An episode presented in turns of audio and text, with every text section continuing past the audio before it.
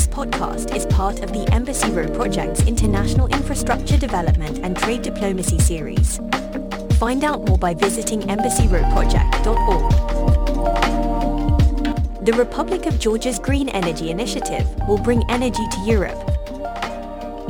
When we see how frequently energy security issues are changing in Europe, we have this regional potential to provide energy security, not only for the Caucasus region, but also Eastern and Central Europe, explains Tornike Nikvashvili from the Embassy of Georgia at the Embassy Row Project's Democratizing Decarbonization Summit in Washington, D.C. Georgia has initiated the Black Sea Submarine Cable Project as a strategic partnership with Azerbaijan, Romania, and Hungary which will provide an energy connection from the Caucasus region to the European Union market. With a capacity of around 1,000 megawatts in each direction, this will allow Georgia and Azerbaijan access to the European energy markets and significantly diversify the electricity supply in Europe. The project is expected to commence construction in 2023, with a completion date of around 2029. The European Commission sees this project as more than just connecting the South Caucasus region with the EU. The Black Sea Electric Cable is a new transmission route full of opportunities. It is expected to provide energy and communication connections between the Caspian region, including Central Asia, and the European Union, bypassing the northern route through Russia and Ukraine, explains James Scott, Executive Director of the Eastern European Institute for Trade. Scott continues, as the EU moves towards renewable energy and a zero-carbon economy, this project is expected to stimulate a similar transition in the South Caucasus region in Azerbaijan, Georgia, and Armenia, and provide additional clean energy resources for the European energy market. Georgia has a lot to offer in this respect.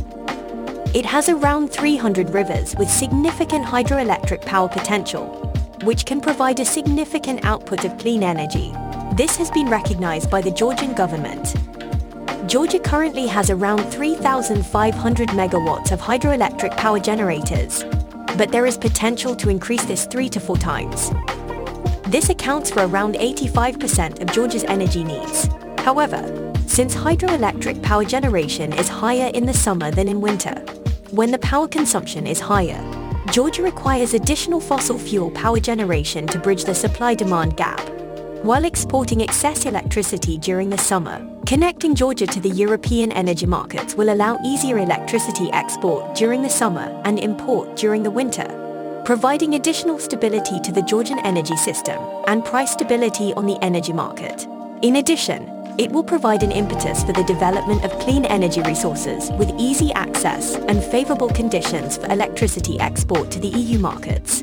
To achieve this, Georgian Energy Development Fund is offering projects with completed feasibility studies for green energy projects, hydroelectric power in particular, and also solar, wind, and geothermal. Embassy Row project supported NGOs such as the Eastern European Institute for Trade, Net Zero Incubator and Accelerator, and the Envirotech Pre-Accelerator are working in close collaboration with Georgian, Romanian, Bulgarian, and other Black Sea region government on energy and infrastructure projects, decarbonization technology, and international trade programs focused on bringing Western cooperation and stakeholder attention to the region.